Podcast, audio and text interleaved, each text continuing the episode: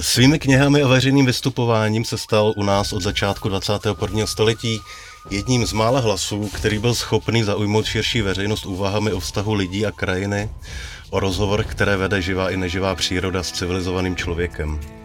Jeho specializací je původně geologie, tedy věda, kde 100 000 let není žádná rozhodující míra. Svým talentem pro popularizaci vědy se ale stal veřejným intelektuálem, tedy někým, kdo o nadčasových tématech myslí takřka v přímém přenosu před lidmi tady a teď. V rámci Velkého knižního čtvrtku mu vychází další z jeho knih, které mají mimo jiné motivy i jeden stále stejný cíl – zprostředkovat lidem svět viděný jeho náturou a znalostmi a zkušenostmi v širších souvislostech, než je svět ekonomické a egoistické optiky. Posloucháte Megafon, podcast o knižním světě, který připravuje knižní obchod Kosmas. Od mikrofonu zdraví Tomáš Weiss a naším dnešním hostem je geolog a esejista setkávání přírody a člověka Václav Cílek. Dobré ráno. Dobré koronavirové ráno. Eh, pane Cílku, vychází vám eh, nová knížka Jak přejít řeku. Eh, hned v úvodu tam na začátku píšete, že jsou to obyčejné místy až hospodské řeči a psaní. To mě by zajímalo, co tím chcete říct. Helejte se, za tuhle tu knížku já nemůžu. Za tuhle tu knížku může kolega Adamovič. Já už jsem dávno chtěl psát knížky pro malé množství lidí a nekomerční a trošku odpudivý. Jo, a my jsme měli psát knížku o kopci jménem Vlhošť, kde on dělal e, geologii a já tam žil vlastně hrozně dlouhou dobu a Jirka to prostě nezvlád časově, takže mi volali z Dokořánu, že teda když už spočítali s nějakým titulem, že by bylo dobrý teda nějaký titul udělat.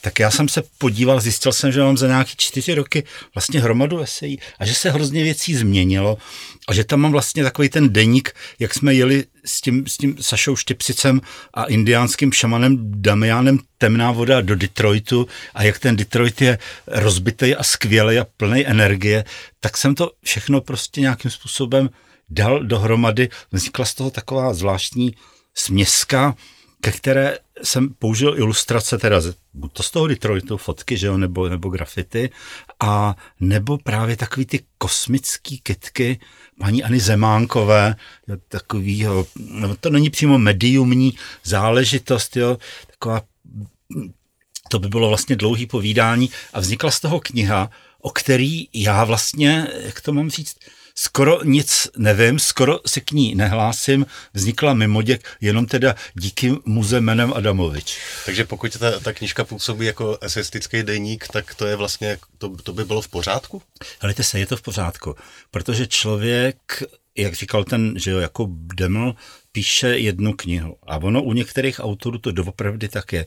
Přemýšlíme o světě, měníme se my, mění se svět, je to takový spirální vývoj, objevují se prostě nové motivy, je třeba to nějakým způsobem reflektovat. A je třeba to reflektovat z celkové pozice, Jo, že to už si všimli ekonomové, dávno na to jsou studie, že když máte bordel v jednom ekonomickém odvětví, jsou ty hospodský řeči teda, jo, tak ono se to přenese do odvětví, který s tím zdánlivě prostě nesouvisejí. Jo, to znamená, dneska jediný možnost, jak se dívat na svět, je pokud možno celkově. Všimli si toho ekonomové, protože v okamžiku, kdy máte jeden problém, jo, tedy hospodsky řečeno bordel v jednom ekonomickém odvětví, tak je velká pravděpodobnost, že se to nějakým takovým záhadným způsobem za několika rohama a ještě podzemním tunelem přenese do jiných odvětví. Takže tady máme les, máme tady vodu, úrodnost půd, energetiku a snažíte se vytáhnout z toho ty esence, to jako to, co tu věc dělá věcí. Má to velkou nevýhodu za prvé v povrchnosti. Jo, to znamená, já si furt jako se chytám za hlavu, říkám, tohle neumím, tohle to neznám, tohle vím o lidech, který to vlastně jako umějí líp. A druhá věc je subjektivita, to znamená, vlastně když to chcete dělat, tak takový ten základní referenční rámec je vaše zkušenost. Jak se vlastně Václav Cílek dovzdělává? Protože to je, to je vlastně docela obtížný. Já si dokážu představit, že vy vlastně máte uh, Takhle, nejde se dozdělávat do nekonečna tím způsobem, že si člověk, člověk úplně překope celý vlastně nějaký systém, který si za ty leta vytvořil a přesto je rád, když je občas překvapovaný nějakýma novejma, novejma objevama. Jak tohle to všechno zvládáte? Ano, hledajte se, v poslední době fungují tak, mám už už doma internet, koronavir pomohl k tomu, že máme internet dokonce na chalupě teda, jo, tak já si večer, většinou večer, když jsem unavenější, projdu Reuters, Guardian, můj oblíbenou Al Jazeera, která informuje dobře o azijském a africkém světě, že jo, a několik málo těchto těch, těchto těch velkých mediálních skupin. Většinou se nějakým způsobem doplňují, opisují, ale čas od času podávají odkazy na nějakou zajímavou studii. Jo, to znamená, já se snažím v té kopie těch faktů si najít prostě nějakou niť jako zajímavou a po týdu teda. Takže já si pak stáhnu většinou celou studii, a nebo, to je ještě jako častější, já vlastně hrozně moc pracuji s elektronickou knihovnou. Mám velkou papírovou knihovnu, ale mám elektronickou knihovnu, kde mám nějakých třeba 25 tisíc knížek, včetně třeba, já nevím, třeba jako 200 encyklopedií nebo něco podobného. Jo, to je ta celistvost nebo celkovost toho záběru a zároveň ta povrchnost toho záběru teda, jo, abych to okamžitě vlastně schodil. A takže takže vyjde nějaká studie, teďka třeba Al Jazeera, ať jsem konkrétní, odkázala na studii o humoru, protože vychází knížka, která ukazuje, jak humor pomáhá srovnávat hormony ve vašem mozku a jak ty hormony pomáhají, když chcete mít větší imunitu vůči koronaviru. Jo? Konkrétní jako příklad, že jo. Jo? A z toho já si dohledám knihy, které o tomhle tom, nebo dřívější výzkumy, žádný výzkum, žádná aktuální studie vlastně není moc aktuální, protože navazuje na 10, 20 nebo 200 let prostě předcházejících výzkumů. A tam si dohledám knížky třeba typu humor ve starém zákoně, jo, což je taková jako věc, jak bych málo jako frekventovaná, že jo. Vzpomenu se na Jiřího Reinsberga, prostě na tyhle ty věci.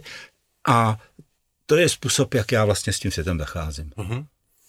Jak jste řekl to slovo studie, tak ve mně úplně hrklo, protože jeden ze symptomů toho současného světa je vlastně přebíjení se studiemi, vzájemné se přebíjení studiemi, jakože já mám na určitou věc tyhle studie, no ale já mám zase tyhle ty studie a teď vlastně mezi tím je ten člověk, který by se v tom rád zorientoval a není, nemá vlastně takové možnosti třeba, tak... Když jsem byl členem druhé Pačesovy energetické komise, tak jsme dostávali rozporuplné studie a prosím vás, je to třeba pár let, třeba situace se mezi tím změnila, já myslím, že spíš horšímu. Jo? E, když jsme jako řekli, ano, zjistěte subdodavateli prostě tu a tu, jak se má ta a ta věc, tak oni se zeptali, jaký je zadání. To znamená, oni se automaticky ptali, k jakým výsledkům mají dojít. A my jsme jim teda řekli, ne, my chceme popis prostě situace. Oni se chvíli zarazili a pak se usmál, řekli, dobrá, jo, to je, to je dobrý zadání teda. Jo, to znamená ano, pokud máte e, věci, které jsou čím dál tím víc pod tlakem peněz, to znamená vzdělání, e, školství, zdravotnictví, to znamená věci, které byly nad penězma, že jo, tak, jaká, tak e, se jedná o tak velký peníze, že se jedná už o poslední možnost, kam může vlastně ten peněžní sektor zasáhnout. Jo, že takový ty informace a výrobky a tak dále, to už zvládnu. To znamená, on musí expandovat do těch věcí, které byly nad penězma, typicky, nebo do značné míry nad penězma. Takže potom ano, dostanete prostě studii. A pak se mluví, teda, to je zase jiná knížka, která se jmenuje Konec expertízy, jo, která na tenhle ten ukazuje, tenhle ten jev, který vy popisujete. No, ale pak taky ještě existuje jiný termín, teda, když se teda takhle bavíme, a Tomu se říká scientifikace politiky. To znamená, že ten politik, my to vidíme teďka ohledně věru, že jo, že ten politik je důvěryhodnější, když se opře o určitá vědecká data, jo, která, ne, která mohou být výběrem nebo neúplným výběrem prostě té dané daný věci. A hlejte se, a teďka jako metodicky, teda, že vás nepustím ke slovu. E, hrozně důležitý je, nebo aspoň pro mě, to vědecký zázemí protože ta věda mi říká, z tohoto druhu fakt já můžu ukazovat, prostě usuzovat na ty a ty věci. Jo? Ale v jednu chvíli to skončí. Prostě jako dál už pak jako v rámci vědy jít nemůžete, takže musíte říct ano, teďka opouštíme pole vědy a pouštíme se do pole zkušenosti nebo kreativity nebo něčeho takového. Jo? A tady už se nejedná, tady už se jedná o vhledy. Jo? Věda dává fakta a poznání dává spíš vhledy do situace. Tady jsme v těch vhledech a rozumný čtenář nebo posluchač ví, že ten vhled už se proměňuje. Jo? Už to není tak nic tak jako úplně stabilního, už záleží na situaci a na tom kontextu. Mm-hmm. Mě teď láká začít se vás ptát na to, jak vidíte koronavirus, ale neudělám to. Vím, že v té knižce mluvíte o antropocénu a mluvíte tam o kapitalismu a nějakých věcech, který, jestli má ještě nějakou šanci na přežití. Ale co mě vlastně nejvíc zaujalo, je ten Detroit. Protože to je takový po krizi v roce 2008 prostě město duchů, ze kterého odešel automobilový průmysl a vy, vy zdá se tam jako teď vidíte zárodky nějakého obnovování toho města? Mohl byste k tomu něco říct? Víte se, Detroit mě zajímal vždycky jako možná analogie Mladé Boleslavy nebo evropského automobilového průmyslu. To je jako ta věc, jo? protože předtím, než Mladá Boleslav byla slavná e, jako automobilkou, tak byla slavná pěstováním zeleniny. Jo? A je otázka, nakolik se tato situace může nebo nemusí prostě vrátit. Jo? Doufejme prostě, že ne. E, Detroit jenom jako v kostce, že jo. To bylo, Detroit není snad město, to je metafora 20. století. Protože je to město, který vybudovali do značné míry přistěhovalci z Evropy, hodně řekové, hodně Němci, byli tam různý čtvrtě, v těch různých čtvrtích italských vrstly, fantastický kostely, prostě obrovský kostely, kamenný téměř jako katedrály, dneska jsou víceméně opuštěný teda. Město bylo převážně bílé a dneska to město je převážně černé. Ceny nemovitostí běžně spadly na 3%. To, to není jako, jako, jako úplně, jako to nebyla dobrá jako koupě. A to zajímavé, co se děje s městem, je to, že eh, municipalita získala velké množství peněz na likvidaci starých domů. To znamená, bylo zlikvidováno, si čísla nepamatuju, eh, mnoho desítek tisíc starých domů. Takže typický Detroit je dneska jeden barák a ten je obklopený vyčištěnou takovou, vyčištěnou zarůstající loukou. A to město se stalo téměř výhradně černý. Jo, pulzuje jinou prostě jako barevnou energii. Ono vždycky, jak, jak zacházíte s těma strojema a jak máte takový, takový to, jako to, takový to etnicky smíšený vlastně podhoubí, tak to většinou bývá zdroj hudby. Jo, to je ten Motown, to je tohle. To je prostě, jo, to je jako jiná energie. No, e, mně se na Detroitu líbí to, že tam je asi, myslím, že třetí největší antikvariát v USA. Jo, takové jako cihelný, prostý prostě domek, úplně teda několika patrovej, takový jako industriál pomalu 19. století, narvaný skvělýma knihama, kterých jsou tam sta tisíce a tam se můžete, to je prostě jako, to je ráj knihomola teda, tohleto, takže to se mi taky jako líbilo a uh, hlavně teda v tom Detroitu cítíte tu, jako tu novou energii toho města. A teďka je tam to násilí. Jo, teďka jako já nevím, běložský kluk, typický příklad, který by projížděl prostě černožskýma čtvrtěma v autobuse, tak to pravděpodobně nepřežije časem. Jo? To, jo? E, domácnosti, ale zase třeba jako 25 tisíc domácností odpojených od vody. Voda jako velice drahá. Jo? Takže to je takový jako město, který se naspátek proměňuje e, v džungli. Jo? A to, co je zajímavé, je, že my se na to díváme jako na americký fenomén, ale podobný jev potkal několik indiánských kultur předtím. A pro ty indiánské kultury, konkrétně Hopewell v Mississippi kultura, která dělala třeba osmi uhelníky vepsaný do krajiny v ohraně 160 metrů, jo, geometrický mohe, jak úplně neuvěřitelné věci. To je jedna z těch kultur. Pak je Cahokia, taky v Mississippi, ta, eh, jako největší indiánský město na, v severním, na severu, 20 tisíc lidí, jo, velký stavby, velký, obrovský mohyly, prostě eh, dřevěný kruhy, Woodhenge, kde bylo pozorováno slunce a prostě další útvary. Jo, a pak další příklad jsou anasáziové 12. nebo 13. století. A pro tyhle ty všechny tři indiánské kultury jsou typické velké stavby, zhruba 100 let před úpadkem. Jo? A takže když se podívám na ten Detroit, tak pro mě je to pokračování se, jako domorodé severoamerické prostě kultury a, a civilizace.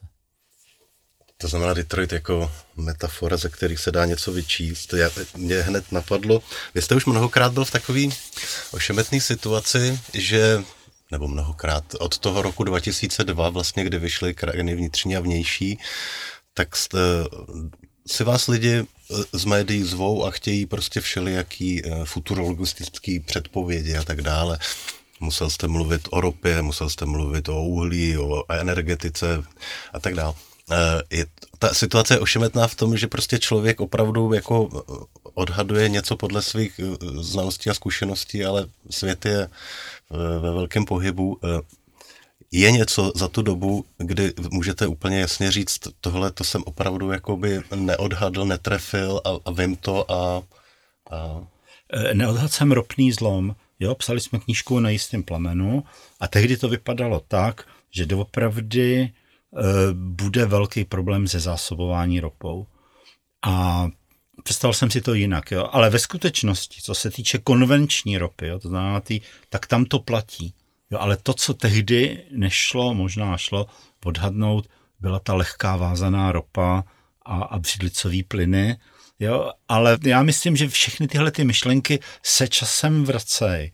Jo, podobně jako ten římský klub, který vlastně taky co si jako odhad chybně, ale a vypadalo to jako hrozně velká chyba, ale o dalších 20 let později už to vypadalo jako mnohem menší chyba prostě a u některých kovů, jako já nevím, stříbro nebo jako vysoce kvalitní hliník, vlastně oni jako pravdu měli. To znamená, jde to vlastním způsobem, ale my musíme vědět, každý rozumný člověk snad ví, že když se bavíte o budoucnosti v takto složitém světě, tak se snažíte najít trendy. To znamená zvýšit pravděpodobnost toho, že rychleji zachytíte trend, že si rychleji všimnete něčeho, jo, co je pro vás nebo pro tu společnost důležitý, eh, v okamžiku, kdy to je ještě špatně viditelný. Mm-hmm. Ta vaše nová knížka se jmenuje Jak přejít řeku. Proč jste jí dal takový název? A, protože jsem díky těm ilustracím tam měl furt název e, Květiny z kosmu nebo kosmický kitky a ono to nikomu nešlo pořádně do huby, když to teda takhle řeknu.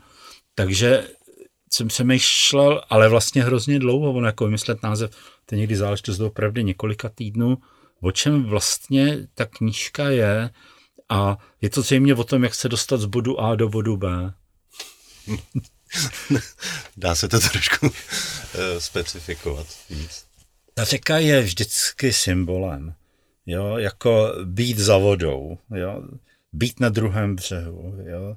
Takže je to takový, Kdybych to, když bych to měl přeložit jako do angličtiny, tak by to bylo how to cross a river, ne how to cross the river. Jo? To znamená, ta řeka je ně, nějaká obecná situace. Tohle je mimochodem jako myšlenka Zdenka Neubauera, když si něčím nejste jistý, tak si to nějakou větu, tak si to přeložte do angličtiny. Uvidíte, jestli to dává smysl teda. Jo, takže já si to takhle někdy automaticky vlastně, vlastně dělám je to o tom, a už jsem to vlastně řekl, jako jak, jak se dostat někam jinam prostě. Mm-hmm. Mm, většinou je to tak, že v těch vašich textech mám ten pocit, eh, hledáte nějakou rovnováhu. Jako nejsou vám příjemný vlastně žádný krajnosti a taky vidíte to, že vlastně e, některé věci potřebují ten protipol, aby vůbec dávali, aby dávali smysl. Navíc to vypadá, že vy, vy vlastně v těch textech někde neházíte úplně člověka přes palbu, přestože dělá všelijaký lotroviny a dáváte mu nějakou takovou šanci. Tohle to může očekávat člověk i v, i v té nové knižce? No asi jo, protože člověk si tak nemění. Hledajte se, mi se stala kuriozní věc. Jak já vlastně dlouhou dobu mluvím o možnostech těch kolapsů civilizací a transformací, tak pro řadu lidí jsem ten katastrofista, který je zneklidňuje. Ale teďka na klimatickém fóru byla diskuze, kde naopak byla stížnost, že nejsem dostatečně katastrofický, že mluvím jako stále víc smířlivě.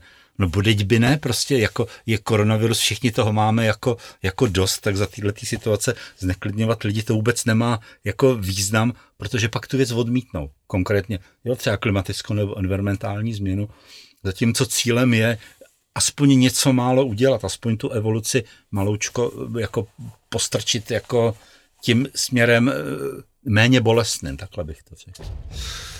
A to je z dnešního megafonu všechno. Eh, naším hostem byl eh, geolog Václav Cílek.